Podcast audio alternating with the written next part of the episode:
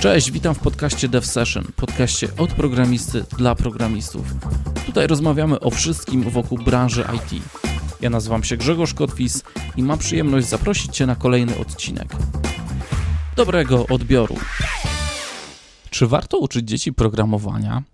Czy warto chociaż pokazać im w małym stopniu ten świat technologii od kuchni? Od czego zacząć? Jakie materiały wybrać i czy potrzebujemy do tego tablet, laptopa? O tym innymi rozmawiam dzisiaj z Marcinem Zajkowskim. Marcin jest CTO w firmie Cogworks. Jest również współwłaścicielem szkoły programowania dla dzieci Wow School. E, to entuzjasta rozwiązań internetowych i mobilnych, wielki fan i aktywista społeczności Umbraco CMS Open Source w Polsce. Nagrodzony trzykrotnie tytułem Umbraco MVP. Jest, jak to nazywa, programistą, przedsiębiorcą, ale również realizuje się w roli trenera IT, konsultanta oraz prelegenta. Jak zawsze podziękowania dla patronów, którzy wspierają ten podcast. Wśród nich są organizacja .netos, która skupia wokół siebie społeczność w świecie wydajności .net. Aktualnie szykują dla Was darmowe pięciodniowe wydarzenie .netos Week. Pięć sesji, pięciu prelegentów. Zapisy na stronie week.netos.org. Bartosz Adamczewski, prowadzący kanał Level Up, na którym to znajdziecie wiele wiedzy na tematy wydajnościowe, data oriented design czy optymalizacji. Koniecznie zajrzyjcie na jego kanał na YouTube Level Up. No I ostatnim moim top patronem jest ekipa popularyzująca, edukująca i wiele wiedząca na temat Kubernetesa. Na stronie poznajkubernetes.pl jest dostępny ich kurs, dzięki któremu zyskasz solidne podstawy w wytwarzaniu i dostarczaniu aplikacji w oparciu o kontenery i Kubernetes. Na hasło DevSession, uwaga, na hasło DevSession jest całkiem przyjemny rabat na ten kurs. W trakcie poprzedniego odcinka w ramach przerywnika mieliście okazję usłyszeć krótką biografię Barbara Liskow. To właśnie w ramach takiej akcji Pionierzy IT, gdzie staram się popularyzować osoby, które wpłynęły na rozwój e, tego naszego świadka programowania. Dziś na koniec naszej rozmowy e, z Marcinem poznacie sylwetkę Jacka Karpińskiego, także zachęcam do pozostania z nami do końca. Zapraszam na rozmowę. Dobrego odbioru. Cześć Marcin.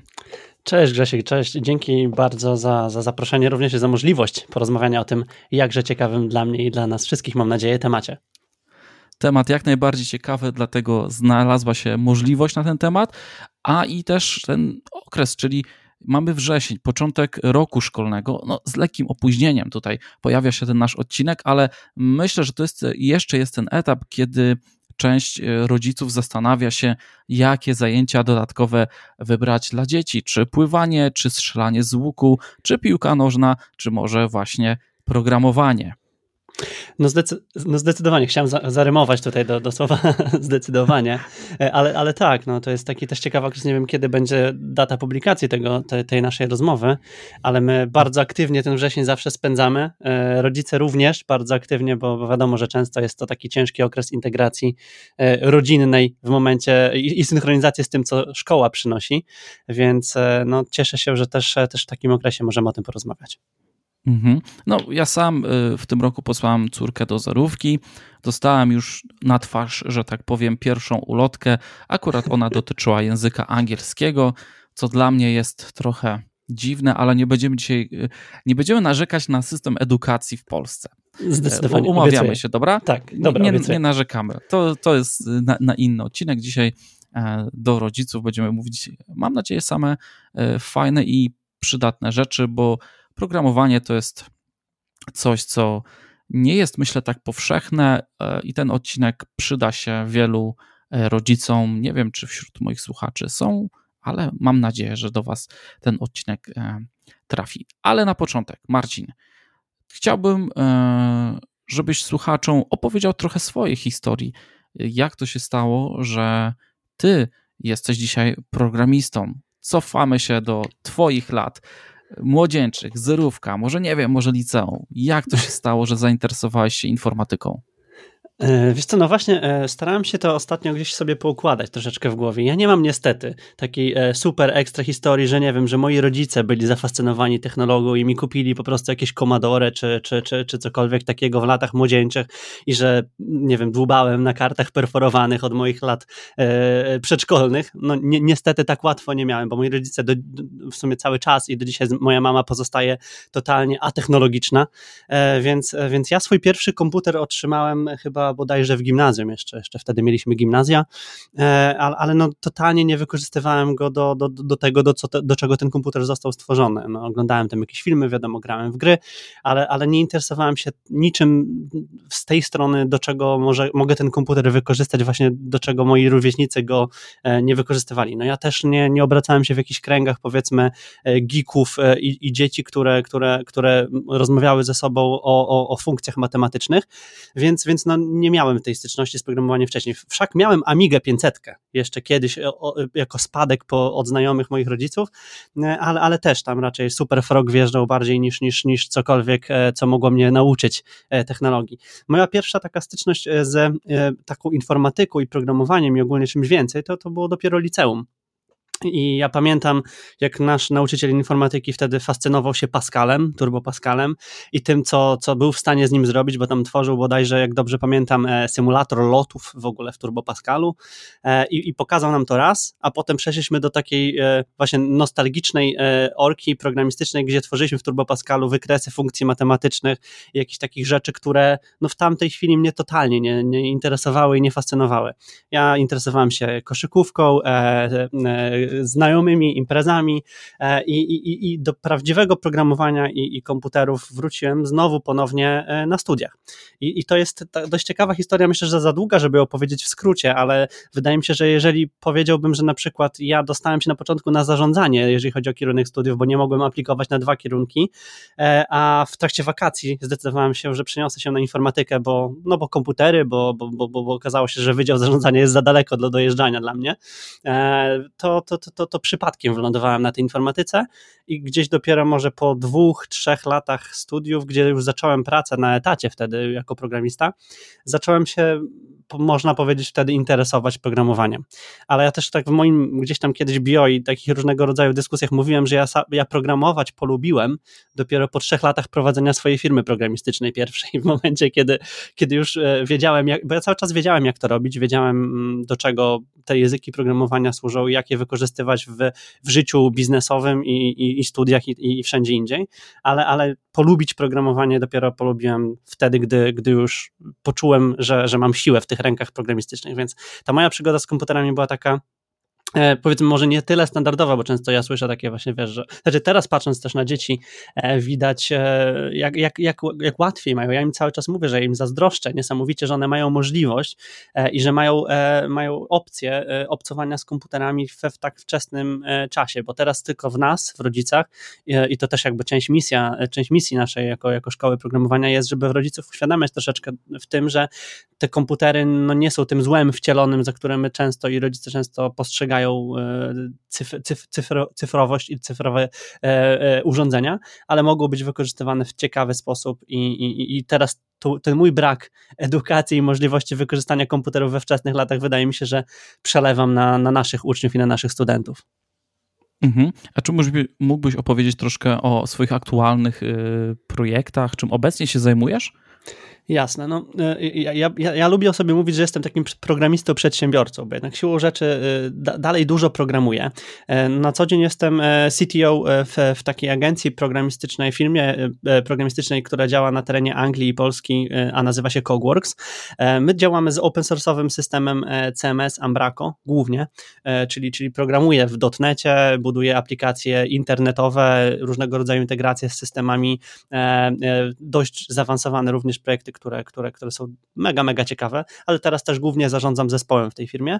E, no i gdzieś w międzyczasie, wcześniej prowadziłem swoją firmę, swój taki mini software house, w którym też robiliśmy podobne rzeczy, ale robiliśmy też różnego rodzaju aplikacje mobilne i, i, i, i w zasadzie wszystko wtedy na tamte czasy.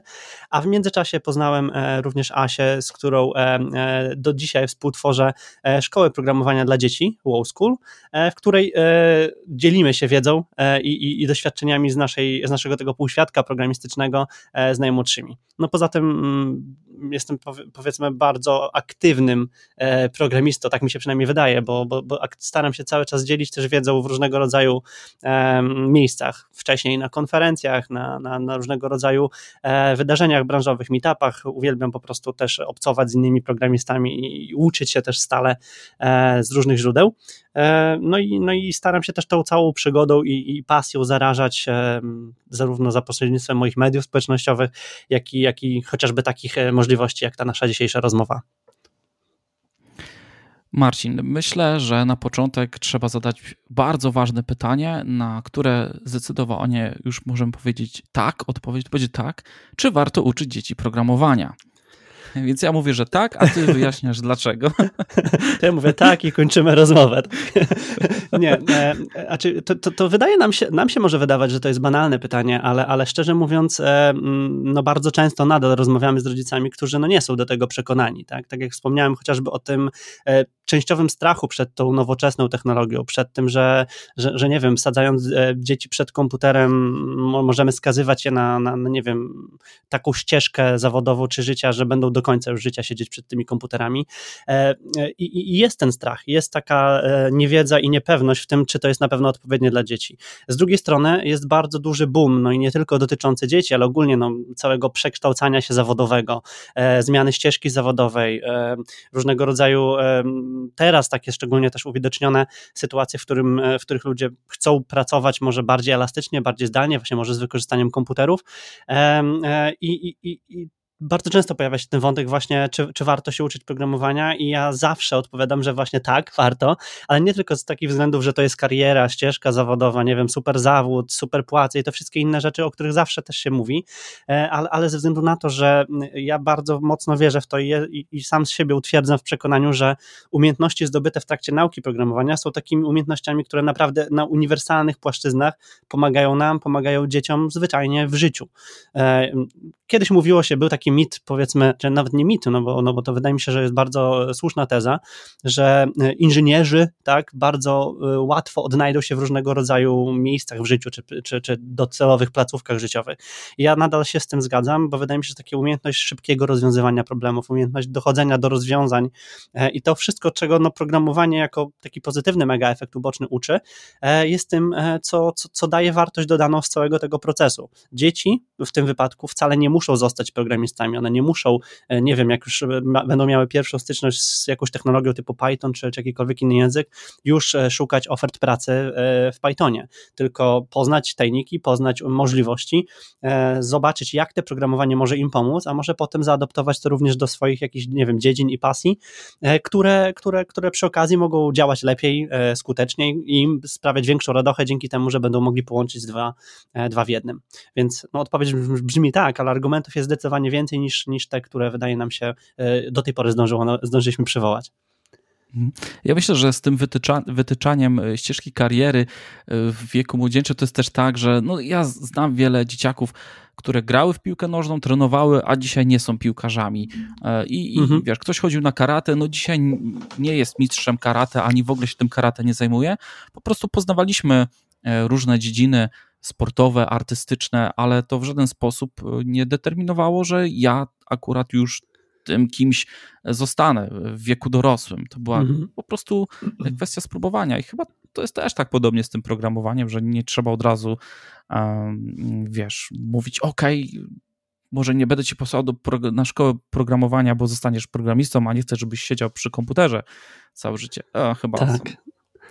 No ja, ja, ja, ja, miałem być koszykarzem w NBA, wiesz, to jest także, także też, e, e, ale wydaje mi się, że bardzo dużo e, mnie cała przygoda z koszykówką na przykład nauczyła, tak, też dokładnie, dokładnie o tym, o tym, o tym, o czym mówisz, że my możemy wyciągać z takich lekcji o wiele więcej, a, ale często jako rodzice, jako dorośli, zresztą ja to widzę też po, po znajomych, którzy próbują się przebranżawiać do IT, nie mówiąc tutaj już o, o dzieciach stricte, że, że, że, blokuje ich przed tym e, taka, taka, taka myśl, że to już jest po prostu taka zmiana, której już nie da się cofnąć, że to jest po prostu albo w jedno, albo w drugą. To właśnie ten zero-jedynkowy system, mhm. w którym, nie, w którym nie, ma, nie, ma, nie ma części gdzieś tam pośrednich, a, a programowanie naprawdę daje dużo możliwości e, i zresztą też bardzo często rozmawiam ostatnio z przedstawicielami biznesu, którzy, e, którzy jakby potwierdzają i utwierdzają mnie w przekonaniu, że, że wiedza, którą oni zdobyli akurat z zakresu programowania, pomogła im w życiu również biznesowym, również takim powiedzmy z dala od, od tworzenia kodu. Więc no, jak najbardziej. Mhm. Kiedy pokazać dziecku świat programowania? Jak e, ty uważasz, jakie jest twoje doświadczenie też? E, jesteś nauczycielem w szkole. W jakim, wiesz, wieku, na jakim etapie rozwoju przychodzą do was dzieciaki? Wiesz co, tutaj, tutaj taka branża IT nam pomaga w odpowiedziach na takie pytania, bo to e, tutaj jak wszędzie zawsze zależy, tak?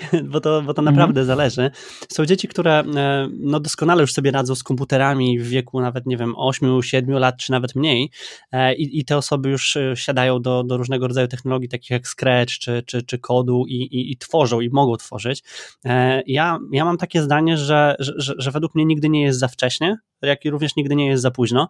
I to też musi być taka taka zawsze świadoma, powiedzmy, decyzja i, i, i potrzeba, albo chęć sprawdzenia, czy, czy zwyczajnie to nasze dziecko e, zostanie zainteresowane tym tematem, bo są narzędzia, są możliwości niekoniecznie e, powiązane z pisaniem kodu, czy tworzeniem kodu, czy nawet wykorzystywaniem komputera, które można włączyć w taki proces codziennej zabawy, eksploracji świata, a przy okazji uczyć, e, właśnie mówię, jako taki pożyteczny nawet efekt uboczny e, tutaj logiki, algorytmiki, podstaw programowania i, i, i, różnego rodzaju rzeczy, które potem e, zapalają taką lampkę w głowie, jeżeli mamy styczność już z takimi powiedzmy językami czy technologiami bardziej dorosłymi.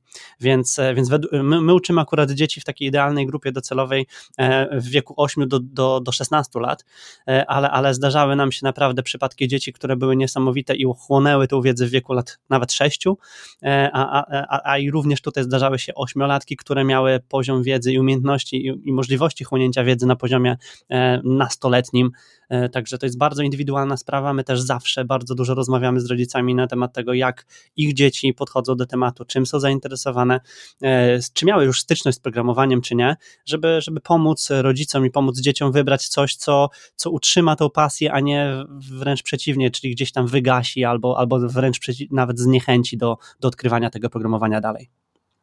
Mhm. A czy zdarzały Ci się takie przypadki, albo w ogóle jak do tematu podejść, że przychodzi dziecko, strzelam, no powiedzmy, że z 6 lat, zerówka. To jest e, dzieciak, który prawdopodobnie jest na etapie uczenia się e, alfabetu, pisania pierwszych liter, e, a tutaj pojawia się właśnie to programowanie. Ja bym mógł przytoczyć przykład mojej córki, mhm. która w miarę świetnie gra w Minecrafta. Mhm. Nauczyła się wiele, jeśli chodzi o fizykę, o, o budowanie, o takie myślenie przestrzenne ale nie umie jeszcze czytać. E, zna kilka liter, coś tam napisze. E, I zastanawiam się, czy wiesz, czy to jest aby dobre, czy może jednak powinniśmy wpierw dać temu dziecku e, zdobyć te, tak jak się szło zawsze, że ktoś wymyślił ten system edukacji, pierwsze literki, pierwsze sylaby, no a dopiero potem gdzieś tam ten komputer, a u mnie się chyba to trochę odwróciło. Mhm. Znaczy to jest, to jest bardzo częste. E, ja, ja, też tutaj, wiesz, zaznaczę, że ja, ja nie jestem pedagogiem i, i, mhm. i też jest bardzo mi ciężko jakieś takie tezy wysnuwać, ale znaczy obserwuję, powiem na bazie obserwacji dzieci, które są u nas w szkole, że właśnie wykorzystując e, te, te chociażby gry, o których wspomniałeś, czyli Minecrafta, Robloxa, czy, czy rzeczy, które dzieci e, znają, no my staramy się też, wykorzystując właśnie te platformy, przekazywać im wiedzę, która która no jest e, jakby w tym samym czasie e, również przyswajana. To nie jest tak, że, że, że dzieci grając w gry tylko grają w gry, bo, bo gry również rozwijają w różnego rodzaju e, sposoby logiczne myślenie i również wpływają na rozwój dzieci. Oczywiście odpowiednio gdzieś tam dozowane, prowadzone i, i, moderowane powiedzmy też przez rodziców w jakiś sposób. Więc ja uważam, że, że to wcale nie musi siebie wykluczać. Tak? Jeżeli oczywiście dzieci nie mają tutaj problemów powiedzmy natury É, ogólnorozwojowej, tak, czyli, czyli poznają te literki, rozwijają się prawidłowo, to wydaje mi się, że to jest, to, to jest nawet bardzo fajne, bo ja widziałem bardzo dużo przypadków, gdzie e, dzieci w naszej szkole rozwijały umiejętności choćby języków obcych, dzięki temu, że grały na serwerach z uczestnikami, które, z, z, z, innymi graczami, którzy posługiwali się językiem na przykład angielskim tylko i wyłącznie. Oni musieli się zaadoptować, musieli się dowiedzieć, mhm. co, co tam ktoś do nich mówi. Tak samo, jeżeli mówimy tutaj o podstawach programowania, no to my też w Minecrafcie mamy, e, rozpoczynamy od, od prostych bloków, czyli od takich wizualnych reprezentacji operacji, które dziecko nawet nie potrafiące czytać czy pisać jest w stanie zrozumieć i, i logicznie połączyć z akcją, którą widzi na ekranie czy w grze, a następnie wchodzimy głębiej i tłumaczymy, co tak, tak naprawdę się zadziało w momencie, kiedy my ten bloczek gdzieś tam położyliśmy, czy ustawiliśmy go w jakiejś sekwencji.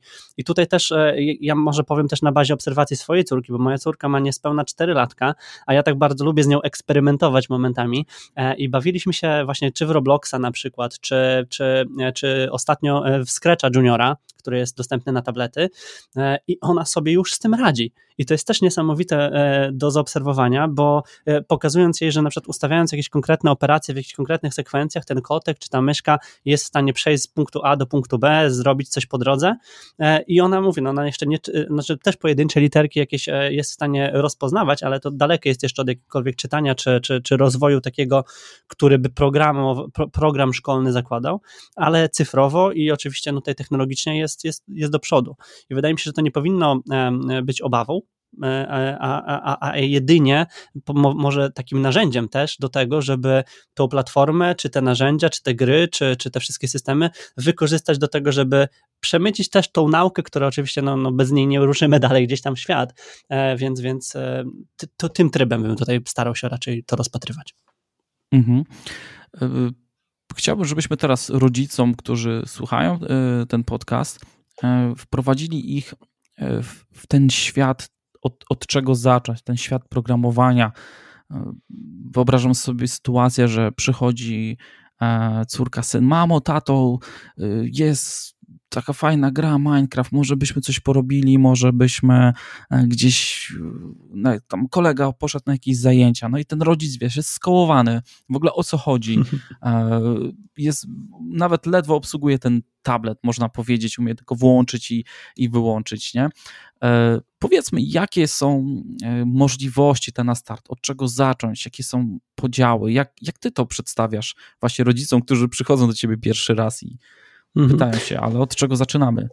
Tak, to, to, ten scenariusz, który opisałeś, to jest bardzo e, optymistycznym scenariuszem, że jeżeli już dziecko jest w stanie, jest w stanie dostrzec, że, że, że jest możliwość jakby korzystania z tej platformy w inny sposób e, niż ten, do której dziecko przewykło, powiedzmy, to jest naprawdę bardzo fajnie, bo, bo wtedy e, no, no, z naszej perspektywy, no, naszą misją też jest to, żeby dzieci uczyły się samodzielnie i żeby nie angażowały do tego procesu rodziców, bo też zakładamy, że rodzice no, w dużej mierze no, nadal nie są techniczni, chociaż tutaj jako ciekawostkę dodam, że w pierwszym roku działalności naszej szkoły programistycznej, a to było już ponad 5 lat temu, e, to, to dzieci, e, które uczęszczały na te zajęcia, to były głównie dzieci programistów właśnie i dzieci osób z branży IT.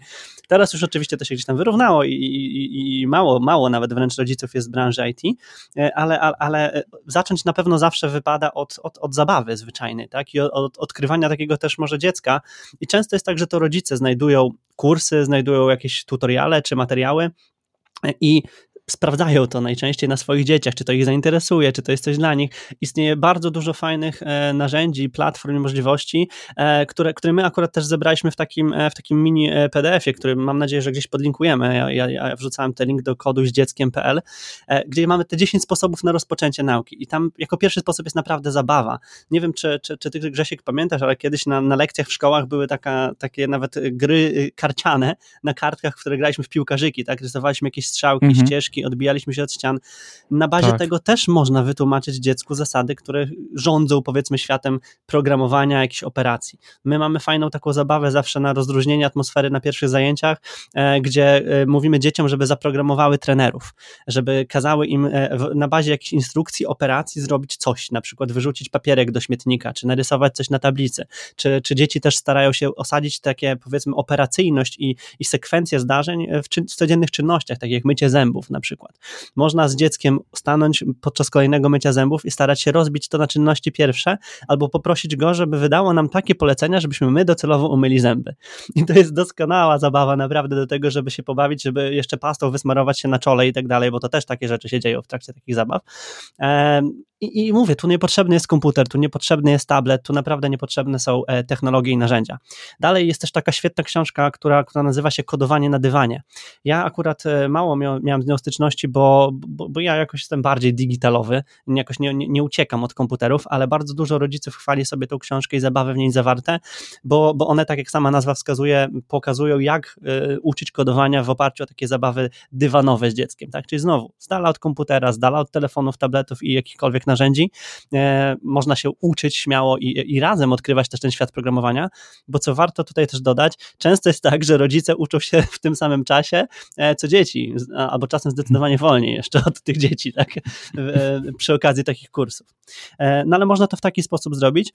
No i co ważne i co zawsze ważne, żeby dopasować też te, te narzędzia i możliwości do tego, na jakim etapie jest dziecko, czy, czy, czy, czy rodzic, bo może rodzic jest programistą, może będzie starał się za, za szybko albo za daleko sięgnąć po te narzędzia dla swojego dziecka, e, więc, więc też e, w tym PDF-ie i w różnych rodzajach publikacji, które robiliśmy, staraliśmy się pokazać, że jest bardzo dużo rzeczy takich, które można, e, które mogą łatwiej wprowadzić ten świat. I jeszcze jedna rzecz, którą na pewno tutaj bym chciał wymienić, są takie fajne, fajne platformy, które, które, e, które, które, które pozwalają grając w grę na przykład e, również uczyć się oprogramowania. W tej chwili nie pamiętam już dokładnie domeny, ale jest taka fajna gra, która, która wprowadza świat piratów, w której wybiera się na początku język programowania, którego chcemy się uczyć, następnie wchodzi się do historii, w której jest się powiedzmy tam piratem, idzie się na jakieś różnego rodzaju wyzwania i przy okazji wprowadza kod programistyczny bądź operacje programistyczne, które nam ułatwiają egzystencję w tej grze.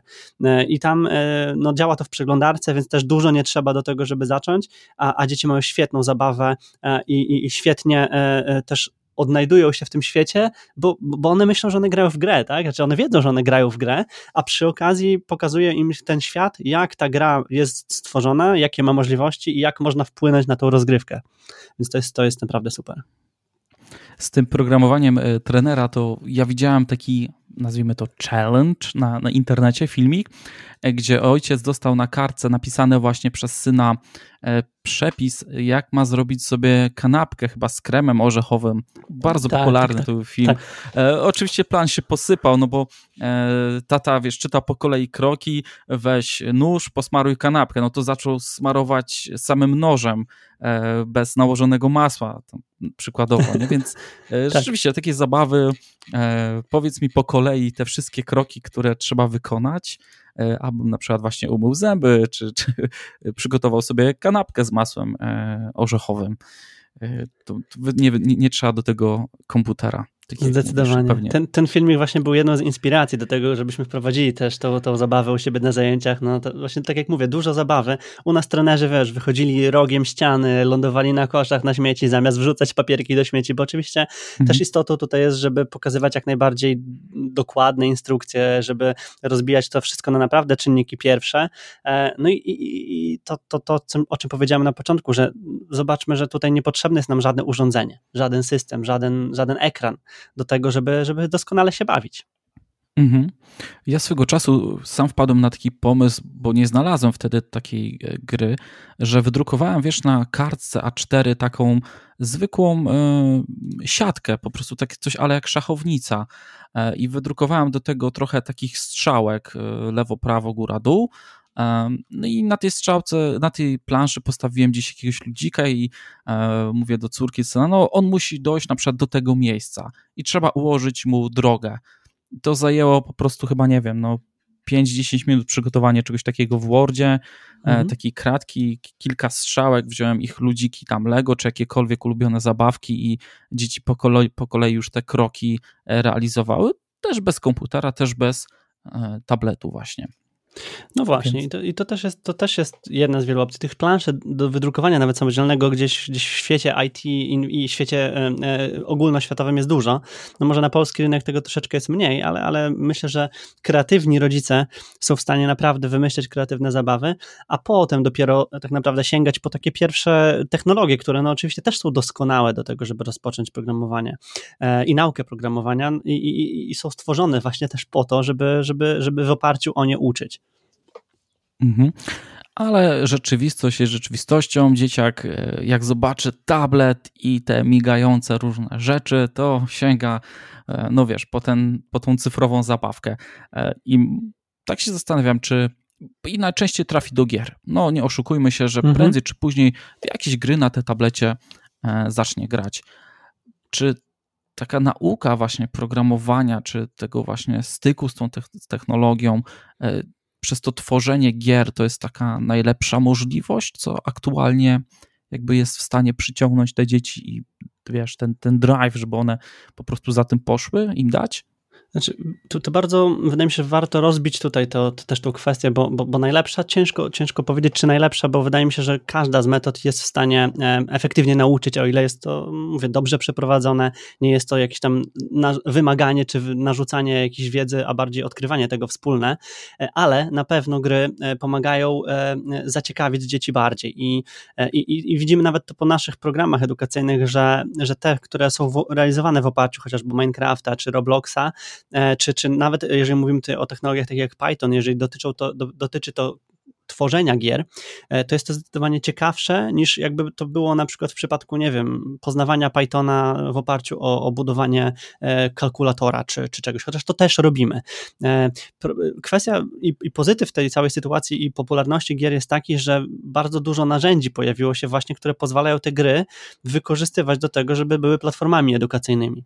W przypadku Minecrafta mamy nawet całą wersję Minecraft Education Edition, która, która ma zaszyte takie nawet moduły, które pozwalają różnego rodzaju moduły edukacyjne tam, tam, tam wdrażać i uruchamiać. W przypadku Robloxa, który też jest bardzo popularny, e, e, istnieją, istnieje cały Roblox Studio, które pozwala budować rozgrywki, tworzyć własne światy, programować e, całe, całe rozgrywki w oparciu tutaj o język programowania Lua akurat i, i, i też wdrażać to, grać razem, uruchamiać to razem ze swoimi rówieśnikami, co, co tutaj wydaje mi się ma, ma, się, ma największą przewagę, bo, bo ważne jest to i, i to też dotyczy Scratcha, o którym na pewno, na pewno słyszałeś i wielu rodziców również słyszało, bo to, to, to jest najpopularniejsza platforma do nauki dla dzieci, e, to, że dzieci mogą udostępnić swój efekt pracy, tak? to, że mogą zagrać w te gry, czy, czy razem e, rozpocząć rozgrywkę z innymi kolegami, koleżankami e, i pokazać im, co zrobiły. I to jest, to jest coś, no, no tutaj rywalizacja, chęć grania w gry jest jak najbardziej pomocna przy tym, żeby ok, może upić dwie pieczenie na jednym ogniu, no bo dziecko nadal gra, powiedzmy, tak, nadal spędza czas w grze, ale nieco w inny sposób. I tutaj to, co my często też poruszamy w naszych takich dyskusjach z rodzicami, różnego rodzaju nawet webinarach online, e, to to, że e, te gry w momencie, kiedy dziecko odkrywa, jak one zostały zrobione, jak można wpływać na tą rozgrywkę, jak można samodzielnie tworzyć rozgrywki w tych światach czy w tych narzędziach, o których rozmawiamy, totalnie zmienia ich postrzeganie na tą grę. Zupełnie wielu, wielu z, tych, z tych uczniów przestaje myśleć o grze jako o grze takiej, w którą oni grają, którą konsumują, a starają się myśleć, co tu mogą zrobić, co tu mogą spsioczyć, żeby, żeby ta rozgrywka była inna, lepsza, ich, taka własna po prostu. No i to jest coś, co, co, co raduje nas bardzo, bardzo, bardzo mocno, bo, bo też obserwujemy bardzo często, że dzieci, które nawet miały problemy w, w jakimś częściowym uzależnieniu, nawet e, będące od gier komputerowych, e, zmieniają te uzależnienie, czy zmieniają ten, też ten czas spędzany przed komputerem na coś zdecydowanie bardziej pożytecznego i, na, i jako efekt mają, mają edukację i mają e, umiejętności, które no im pomogą nie tylko w, grze, w graniu w tą grę, ale zdecydowanie w większej ilości rzeczy poza tą grą. Mhm. W tej naszej rozmowie dotychczas e, pojawiło się kilka takich e, mm, już słów kluczowych związanych z jakimś konkretnym językiem programowania. Python, nie wiem, czy było słowo pod tytułem JavaScript, ale rozumiem, że na tym pierwszym etapie, kiedy jest to rozpoczęcie nauki poprzez zabawę, w ogóle jako rodzic nie musimy się tym przejmować, tylko jakby e, skupiamy się na, na konkretnych platformach, tak? Czyli tam Minecraft, Roblox, Scratch. W ogóle nie mówimy tutaj o językach programowania, tak? Znaczy, na pewno na tym pierwszym etapie, pierwszej styczności z programowaniem, e, zdecydowanie tak. E, to znaczy, można, ale, ale, ale łatwiej jest to e, przetransferować z tego, z tego systemu bloczkowego, powiedzmy, na bazie którego działa właśnie chociażby Scratch. Jest też, też taka technologia kodu Game Labs, w której budujemy trójwymiarowe rozgrywki i, i działa to nawet na Xboxie i tam, tam dzieci nawet pięcioletnie sobie doskonale z tym radzą. Są to bloczki, są to instrukcje, są to operacje, które, które, które dzieją się w jakichś określonych, powiedzmy, sekwencjach konsekwencjach i zależnościach. Następnie, no, nawet w samym Scratchu możemy zajrzeć do środka, jak to działa, tak? Możemy roz, rozbić te bloczki, zajrzeć właśnie w kod JavaScriptowy tutaj tego, jak to zostało zaimplementowane, a w innych technologiach, w innych narzędziach już możemy też podejrzeć potem, na przykład w przypadku Minecrafta, jeżeli budujemy jakieś modyfikacje w oparciu o bloczkowy, bloczkowy system programowania, zajrzeć do tego bloczku i zobaczyć, jaki kod Lua został, jest odpowiedzialny za to, co się tutaj, tutaj dzieje. Więc z perspektywy rodzica całkowicie, znaczy ciężko być całkowicie nieistotna, ale, ale, ale nie, powinna być to, nie powinno być to czynnikiem decydującym, że, że, że, że nie wiem, konkretny język, konkretna, konkretna technologia jest, jest wskazana do tego, żeby rozpocząć, bo, bo tak nie jest, ale też co do, staramy się dowodzić naszymi, naszymi programami, to to, że, że tak naprawdę każdej technologii można się nauczyć, może dziecko się też tego samodzielnie nauczyć i nie potrzebuje do tego rodzica, który jest programistą, nie potrzebuje do tego jakiejś masy wiedzy i, i pomocy i, i w ogóle czasu i wsparcia e, z różnych źródeł, bo, bo, bo można takie dziecko przeprowadzić przez ten proces e, od punktu A do punktu B, naprawdę, naprawdę dając mu e, sporo zabawy, sporo rozrywki z tego procesu samodzielnego odkrywania e, tych, tych, tych, tych technologii. No i też tutaj to co, to, co chciałem jeszcze dodać od tego, od czego zacząć, że, że w sieci mamy bardzo dużo materiałów, tak? To nie jest, to jest bardzo podobnie jak w dorosłym świecie, powiedzmy już teraz, tak? IT, że mamy natłok wręcz materiałów, mamy YouTube'a, z którego no, dzieciaki niesamowicie chętnie korzystają. My też bardzo dużo publikacji tworzymy na naszego YouTube'a, gdzie, gdzie, gdzie dzielimy się wiedzą, dzielimy się jakimiś lekcjami, pomysłami, tutorialami, które każdy z rodziców również może razem z dzieckiem przejść, uruchomić e, i zapoznać się z daną technologią, narzędziem, zobaczyć, czy to zwyczajnie jest coś, co, co mówię, no, zaskoczy, zapali ten błysk w oczach e, i, i, i po, po, pozwoli kontynuować tą przygodę. Więc, e, więc, więc tutaj mówię, no, narzędzie czasem schodzi na dalszy plan i podobnie jak w dorosłym życiu IT, no, no, no nie, nie, nie wydawajmy na siebie wyroku w tym, że zaczęliśmy, zaczęliśmy przygodę od Pythona i nie wiem, skończymy w Pythonie, bo bardzo, bardzo łatwo, a dzieci, tak mi się wydaje jeszcze, że o wiele łatwiej niż my dorośli i, i, już doświadczeni programiści transferują między tymi technologiami i przenoszą te umiejętności między nimi, więc, więc tak to działa z reguły. Zastanawiam się, e, jakie są alternatywy dla tych rodzin mniej zamożnych, e, czy nawet cyfrowo wykluczonych, co COVID nam pokazał, e, gdzie tak masowo trochę ruszyły zbiórki e, używanych laptopów, sprzętu, bo okazało się, że jak przyszło do nauczania zdalnego, że jest spora grupa uczniów, która nie ma w ogóle laptopa, a my tu mówimy, wiesz, o, o nauce programowania, o tabletach, o Minecrafcie, przecież to wszystko to są koszty, czy nawet udział właśnie w takim kursie czy szkole programowania Wspomnieliśmy już troszkę o książkach, o takich grach, które można samemu wymyśleć. Coś jeszcze ci tutaj przychodzi do głowy? Można by o czymś wspomnieć? Czy no to też ten problem obserwowaliśmy, no i obserwujemy bacznie e, no z naszej perspektywy. No tak jak mówisz, to nie jest, nie jest coś fajnego do obserwowania i ja nawet e, szczerze mówiąc nie byłem, nie byłem do końca świadom, że, że mamy taki problem, tak, też e, z tym, że, że, że, że ten dostęp do, do nawet narzędzi jest tak e, często mocno ograniczony. E, wiem, że w wielu miastach działają takie oddolne inicjatywy, które, które znaczy działały, tak, bo to też niestety sytuacja cała pandemiczna powywracała ten nasz świat do góry nogami. Działały takie inicjatywy, które skrzykiwały dzieci i rodziców na takich darmowych, bezpłatnych warsztatach z programowania i tam też, też pokazywały możliwości i narzędzia różnego rodzaju zabawy co, co ciekawsze, też często w szkołach działają różnego rodzaju um, takie mini koła, mini inicjatywy, które są prowadzone przez nie, tych bardziej zaangażowanych nauczycieli, no bo też te programowanie gdzieś, gdzieś zaczęło pojawiać się w szkołach częściej i gęściej, więc można tam też, e, wydaje mi się, że poszukać e, pomocy, e, możliwości i korzystać też no, z komputera, przede wszystkim też tam, ale do tego, aby przeglądać te materiały. No, wspomniałem tutaj o naszym YouTubie, tych kanałów jest zdecydowanie więcej. My regularnie raz w tygodniu publikujemy takie materiały darmowe, bezpłatne na, naszego YouTube, na naszym YouTubie, z których można skorzystać, które, tak jak mówię, można sobie odpalić, przeglądać i, i, i cały czas też e, wdrażać ze swoimi dziećmi. No tylko tutaj też ten dostęp do internetu, dostęp do komputera no, no, no jest niezbędny, e, więc tutaj z tym trzeba sobie jakoś w międzyczasie poradzić. A poza tym te zajęcia e, właśnie online, znaczy online zajęcia organizowane przez różnego rodzaju stowarzyszenia i grupy lokalne, na pewno bym sugerował podkrywać, a też sami również no, stale staramy się być bardziej dostępni. No, na, na samym nawet właśnie pandemicznym starcie, że tak powiem, stwierdziliśmy, że obniżamy w ogóle ceny do na, dostępu do naszych kursów drastycznie, wręcz wtedy bym powiedział, po to, żeby jak największe, najwięcej osób mogło z tych kursów skorzystać, żeby, żeby mogło zająć czas dzieciom w momencie, kiedy wszyscy byliśmy zmuszeni do tego, żeby pozostać w swoich domach. Więc, więc no, staramy się z tym radzić, też mamy cały czas plany i mamy takie długoterminowe misje, które, które no, mam nadzieję, że w najbliższych miesiącach, może latach e, będą mogły wpłynąć na to w jakiś taki bardziej długoterminowy sposób. No na razie, e, tak jak mówię, duża ilość materiałów bezpłatnych, e, determinacja do tego, żeby, żeby, żeby to robić, żeby wiedzieć, gdzie szukać, żeby to odkrywać.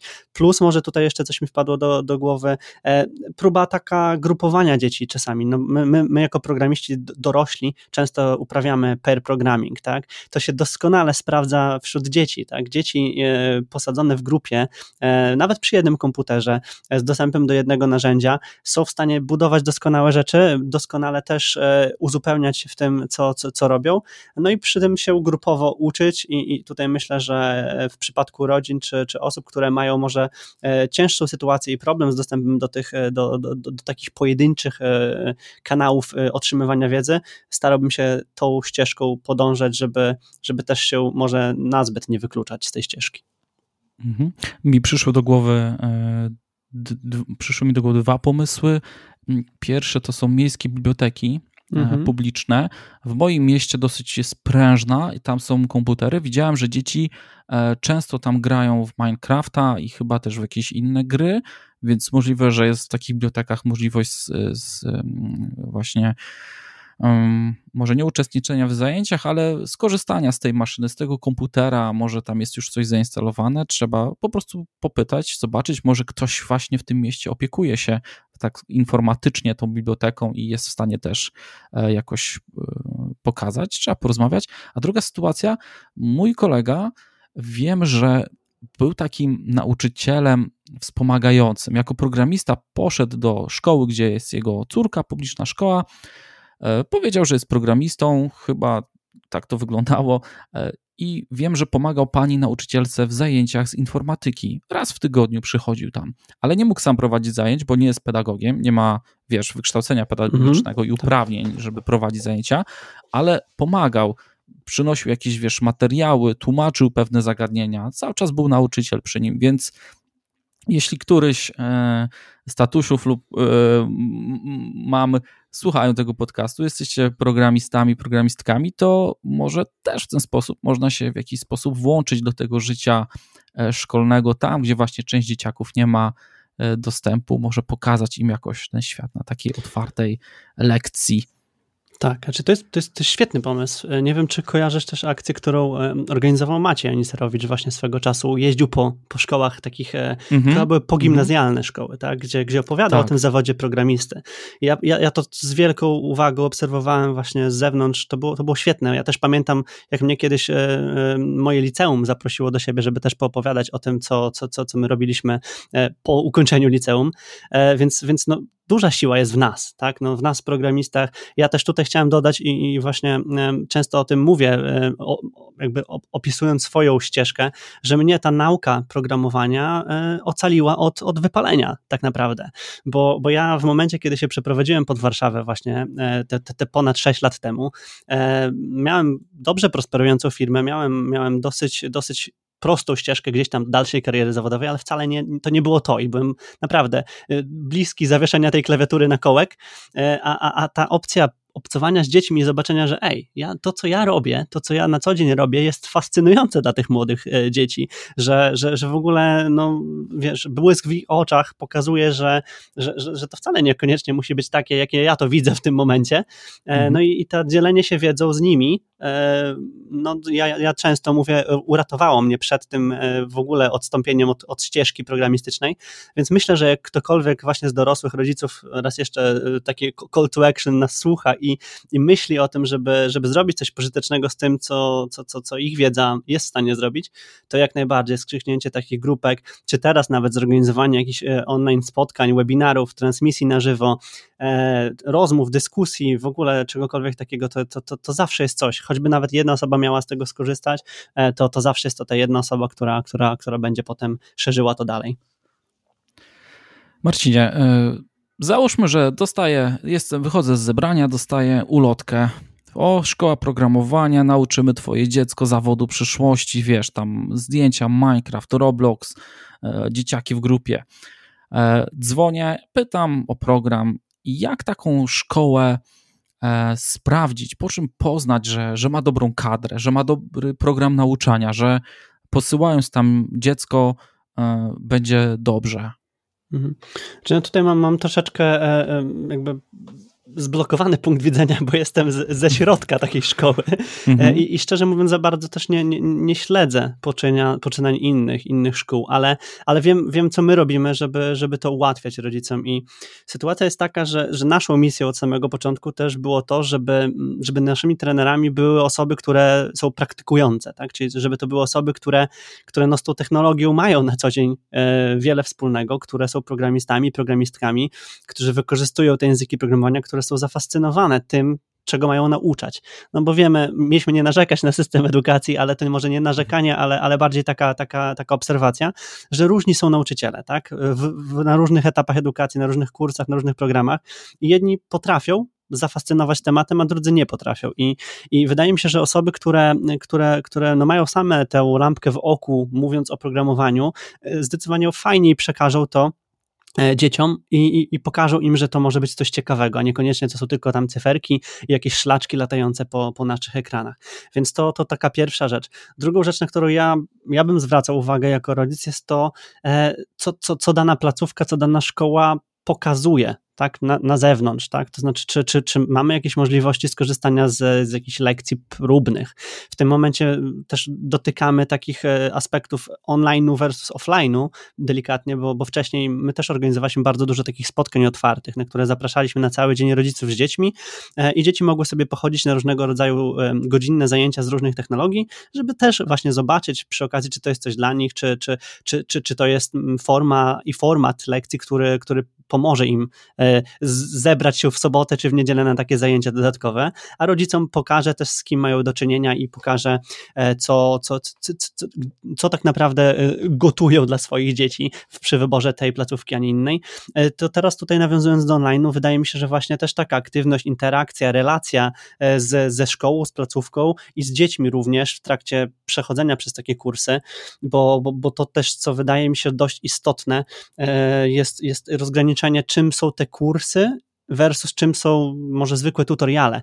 I to, i, to, I to wydaje mi się, że to dotyczy też kwestii dorosłych, e, dorosłej branży IT, bo my bardzo często walczymy z tym, co jest tak naprawdę tutorialem, co jest kursem, a teraz bardzo wielu twórców online'owych mówi o programach edukacyjnych, gdzie sprawują mentoring, całą opiekę nad tym procesem edukacji e, i do tego my też dążyliśmy od samego początku wdrożeń naszych, naszych programów, żeby, żeby to nie było czymś takim, że my rzucamy jakiś surowy materiał dzieciom i, i, i, i zostawiamy ich samych na pożarcie e, tem, te, temu materiałowi, e, tylko że naprawdę zależy nam głównie i od samego początku do samego końca ich przygody z programowaniem, gdziekolwiek on nastąpi, na tym, żeby one miały wsparcie, miały fan, miały e, możliwość e, zadawania pytań, znajdywania na nie odpowiedzi, więc tutaj z perspektywy rodzica też by mi na tym zależało, żeby, żeby mo, moje dziecko mogło liczyć zwyczajnie na tą drugą stronę, żeby nie było pozostawione same na, dla siebie i żeby nie czuło się tak, jak może czasem niektóre dzieci czują się w zwykłej szkole, że, że nie wiem, wszystko skupia się gdzieś e, wszędzie, a nie na nich, tak?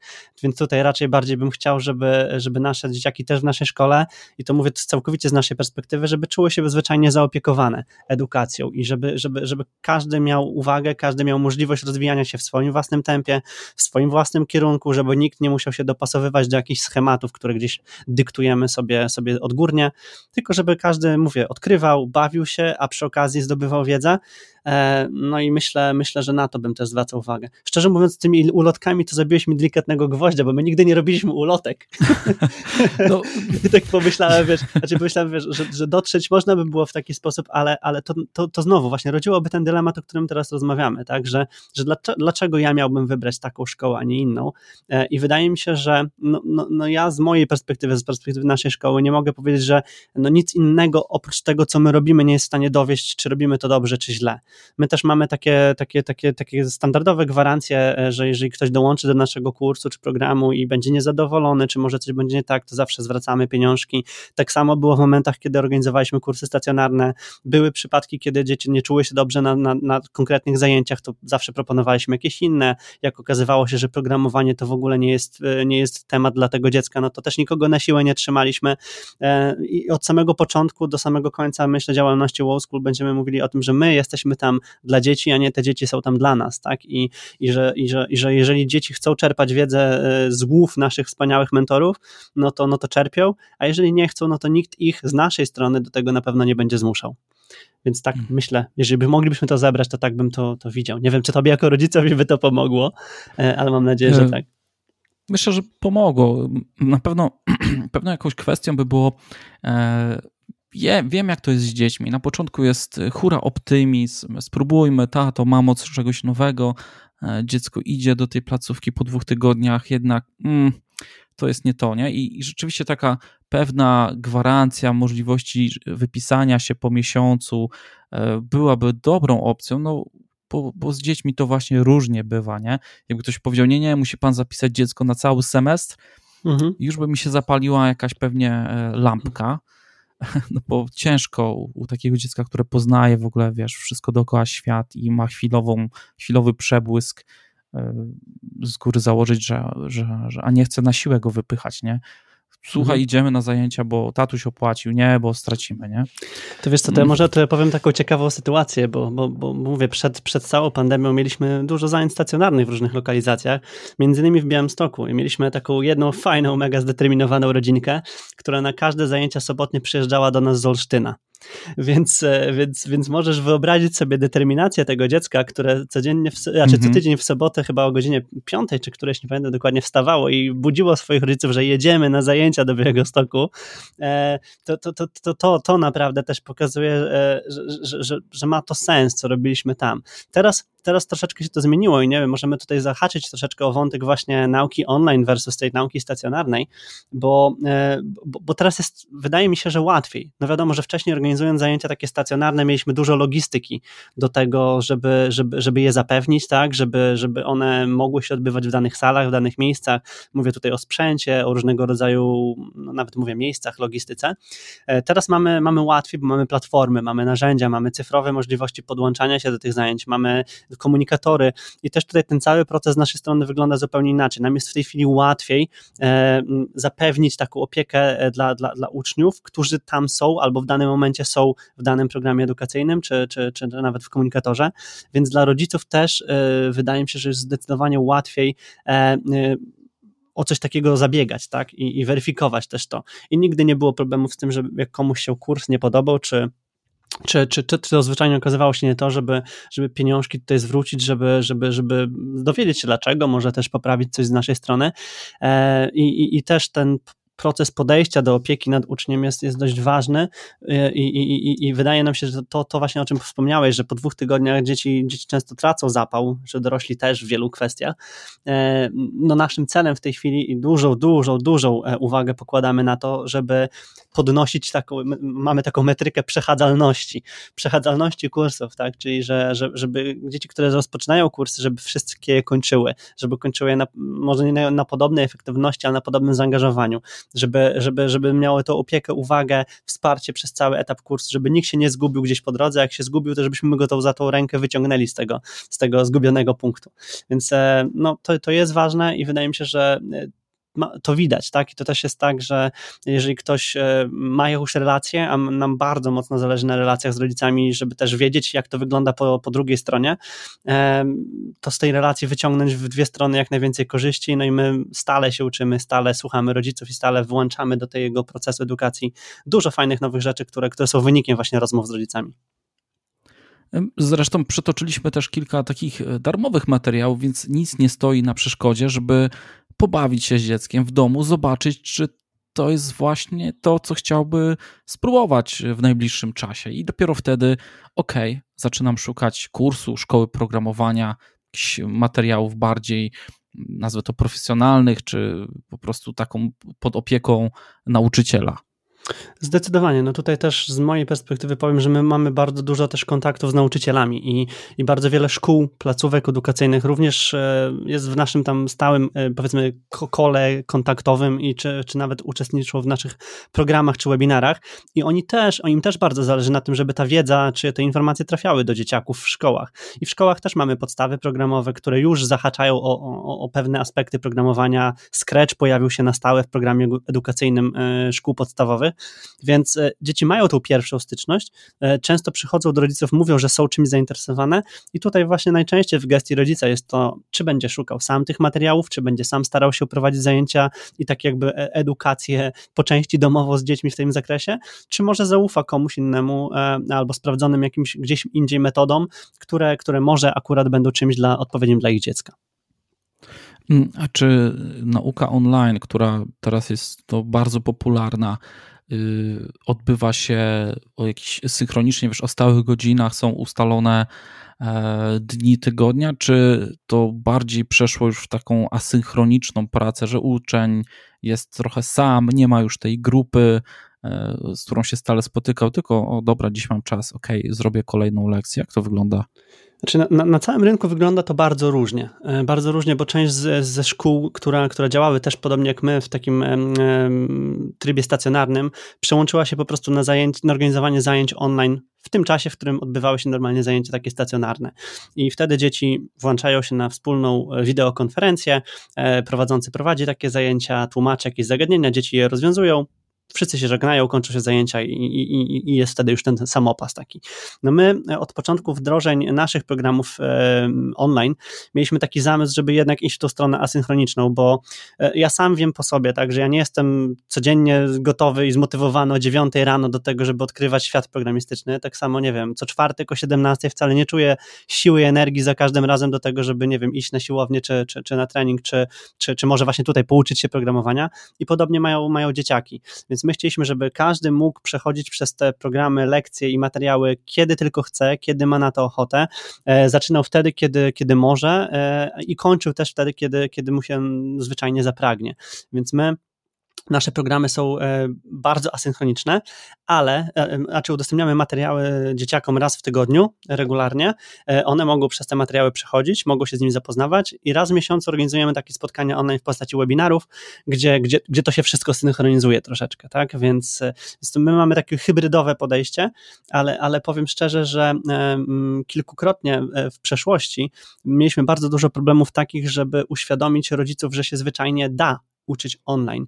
E, w tym momencie e, trochę nam ta cała pandemia ułatwiła tą sytuację, bo okazało się, że, że nie ma innego wyjścia czasami, tak? Więc, więc musimy, e, ale, ale, ale, ale, ale też często były takie problemy i wyzwania związane z tym, jak to zrobić, żeby to zrobić efektywnie. No i tutaj podsumowując, no dużo szkół ma podejście właśnie synchroniczne. My mamy mm, asynchroniczne z takim wskazaniem na hybrydowe, bo staramy się jednak gdzieś tam złapać co jakiś czas, żeby mieć ten aspekt i czynnik ludzki, chociaż też tutaj jeszcze dodatkowo do każdego z naszych programów mamy serwer Discorda, na którym ta komunikacja cały czas się dzieje. Tam po prostu, jak ja czasami zaglądam, to, to jestem w szoku, jak dużo dyskusji ciekawych e, przebiega w ogóle bez naszego zaangażowania. Tam, tam dzieciaki bardzo często sobie same pomagają, bardzo często same dyskutują e, i to też jest taka więź, tak? To też jest to, czego, czego e, może niekoniecznie zwykłe spotkanie zapewni, bo, bo tutaj są dzieci z różnych części Polski, nawet świata. Wczoraj rozmawiałem z jednym uczniem naszym z Norwegii, który, który właśnie teraz będzie będzie się uczył na jednym z naszych kursów. Więc, więc no, nauka online bardzo dużo dała możliwości i o ile wydaje mi się, że jest taka z podejściem dobrej, do, dobrym do tej edukacji online, można naprawdę osiągnąć jeszcze lepsze rezultaty niż wydaje mi się na zajęciach takich dodatkowych, stacjonarnych. E, Marcin, tak już kończąc naszą e, rozmowę, chciałem się Ciebie zapytać e, o nasz obecny system edukacji. Nie mieliśmy go krytykować, wiem, że nie, ale tak króciutko, no, co byś chciał, żeby uległo zmianie, właśnie jeśli chodzi o te technologiczne aspekty programowania w tej wczesnej edukacji na przykład? Znaczy, ja, ja, wcale nie krytykuję też takiego systemu edukacji, bo naprawdę znam wielu, wielu wspaniałych nauczycieli, którym zależy, tak, Który, którzy bardzo chcą, ale wydaje mi się, że tutaj tym właśnie problemem częstym jest takim, że, że może niekoniecznie zawsze mają możliwości e, do tego, żeby wprowadzać coś swojego, żeby może wpłynąć na ten program, który jest po części gdzieś tam jakoś dyktowany. Więc mi się, mi się bardzo podobało to, co kiedyś mieliśmy na studiach. Nie wiem, czy u ciebie, Grzesiek, było podobnie, ale my mieliśmy coś takiego jak przedmioty obieralne na studiach, gdzie, gdzie dzięki mhm. właśnie możliwości tych przedmiotów obieralnych mogliśmy się uczyć takich nieco nowszych technologii, które niekoniecznie muszą być pięć lat wcześniej przedłożone na stół ministerialny, żeby, żeby się znaleźć w programie nauczania.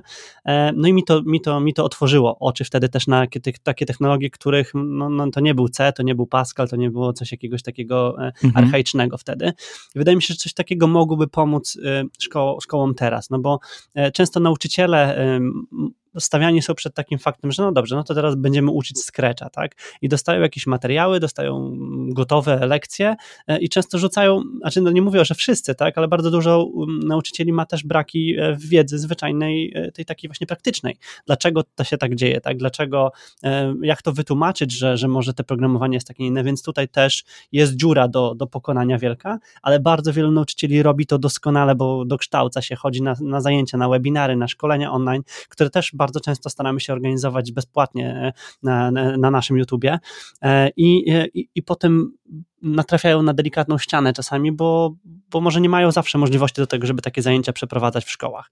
E, więc, więc dzieci są często, e, znaczy to też może taka lekcja, może dla tych dzieci na, na, na dorosłe życie, żeby nie polegać za bardzo na tym, co nam oferuje e, system, ale, ale, ale szukać e, i, i zaczepiać się o takie rzeczy, które są nam przekazywane, bo i ci nauczyciele, czy nasi rówieśnicy, czy ich rówieśnicy, czy, czy my sami jesteśmy w stanie im pokazać, że jest dużo fajnych miejsc, dużo fajnych rzeczy, ale w ich jakby gestii leży to, żeby je zacząć podkrywać e, bardziej niż im to ktoś pokaże, tak? No bo e, chyba, chyba, chyba tu się wszyscy zgodzimy, że po, po jakiejkolwiek ścieżce edukacji, e, czy nawet po zakończonych studiach, to wcale nie jest tak, że o, dziękujemy szkoło, nauczyłaś mnie wszystkiego, tak? Już jestem gotowy do, do życia i, i dziękuję, tylko jednak e, no nadal to jest nasze życie, to jest nasza wiedza i im wcześniej dzieci wydaje mi się, że zrozumieją to, że, że, że nie można siłą rzeczy polegać tylko i wyłącznie na tym, co ktoś nam do głowy wbije, ale na tym, co, co my do tej sobie głowy włożymy w oparciu o to, co, co nam ktoś pokaże pokazał, to tym szybciej i tym łatwiej będzie dla nich się dalej uczyć. Więc misja jest, tak jak mówiłem wcześniej, gdzieś mamy jakieś po części plany na to, żeby żeby popracować więcej z pedagogami, żeby popracować więcej z ministerstwami, żeby popracować więcej z placówkami e, edukacyjnymi i szkołami publicznymi, nie tylko. E, kwestia jest tylko tego, żeby znaleźć gdzieś ten wspólny mianownik e, i, i pomoc w dwie strony, żeby szła w taki sam sposób i, i żeby efekt był taki, jaki wszyscy chcą. To znaczy, żeby jak najwięcej dzieci miało możliwości edukacji cyfrowej e, w oparciu o standardy, które są gdzieś tam obecnie wykształcone i żeby to, ta nauka i proces była jak najbardziej efektywna. Dziękuję Ci bardzo, Marcin. Ja bym chciał jeszcze na koniec przytoczyć tutaj pionierów IT. I dzisiaj przygotowałem osobę Jacka Karpińskiego. To tak myślę akurat będzie w sam raz, żeby e, jeśli młode osoby nas, nas e, też słuchają, pokazać, że Polacy również mieli duży wkład w rozwój e, IT, tej technologii. Posłuchasz razem ze mną? No pewnie, bardzo ciekawy jestem. No to ja zaczynam czytać. W zestawieniu pionierów IT nie mogło zabraknąć polskiego akcentu. Jacek Karpiński, elektronik i informatyk, choć nie jest powszechnie znany, zasługuje na wyróżnienie. Nie tylko dlatego, że był jednym z założycieli Polskiego Towarzystwa Informatycznego. W wieku 33 lat zwyciężył w ogólnoświatowym konkursie młodych talentów techniki organizowanym przez UNESCO. W nagrodę przebywał w latach 61-62 w USA, studiując m.in. na Uniwersytecie Harvarda i MIT. Mimo propozycji kariery akademickiej, nie zdecydował się pozostać za oceanem. Zasłynął przede wszystkim jako projektant K202, polskiego 16-bitowego minikomputera, opracowanego i skonstruowanego wraz z zespołem w latach 70-73. Był to pierwszy polski komputer zbudowany z użyciem układów scalonych i, zdaniem niektórych, przewyższał pod względem szybkości pierwsze komputery produkowane przez IBM. Pracował z teoretyczną szybkością miliona operacji zmiennoprzecinkowych na sekundę. K202 umożliwiał przy tym wielozadaniowość, wielodostępność i wieloprocesorowość. Miejsce na, liś na liście pionierów IT zawdzięcza także maszynie uczącej się, którą skonstruował w pracowni sztucznej inteligencji w Instytucie Automatyki PAN. Maszyna ta, zwana perceptronem, rozpoznawała otoczenie przy użyciu kamery. Była to sieć neuronowa oparta na 2000 tranzystorów. W momencie powstania była to druga taka konstrukcja na świecie. Warto wspomnieć, że Jacek Karpiński był także żołnierzem szarych szeregów w batalionie Zośka, uczestniczył w powstaniu warszawskim, trzykrotnie odznaczony Krzyżem Walecznych. Tak więc to była osoba Jacka Karpińskiego. Mam nadzieję, że ten kawałek e, historii zainspirował e, i rodziców, i młode pokolenie, żeby spróbować tego programowania, pouczyć się, pobawić się tym, nie wiązać może od razu z tym jakiejś przyszłości, po prostu spróbujcie. Dokładnie tak. Niesamowicie inspirująca postać. Także Marcinie, dziękuję Ci za dzisiejsze spotkanie. Życzę Ci dalszych sukcesów i to w prowadzeniu własnej działalności i to również tych sukcesów edukacyjnych waszych podopiecznych e, w szkole Wow School. E, mam nadzieję, że ten odcinek e, trafi do szerokiego grona odbiorców. To nie był tylko odcinek od programisty dla programistów, to był odcinek od programistów dla rodziców. Zdecydowanie. Tak, tak to ujmę. Także dziękujemy za dzisiejsze spotkanie i słyszymy się następnym razem. Cześć! Cześć, dzięki Grzegorz raz jeszcze i do zobaczenia na programistycznym szlaku.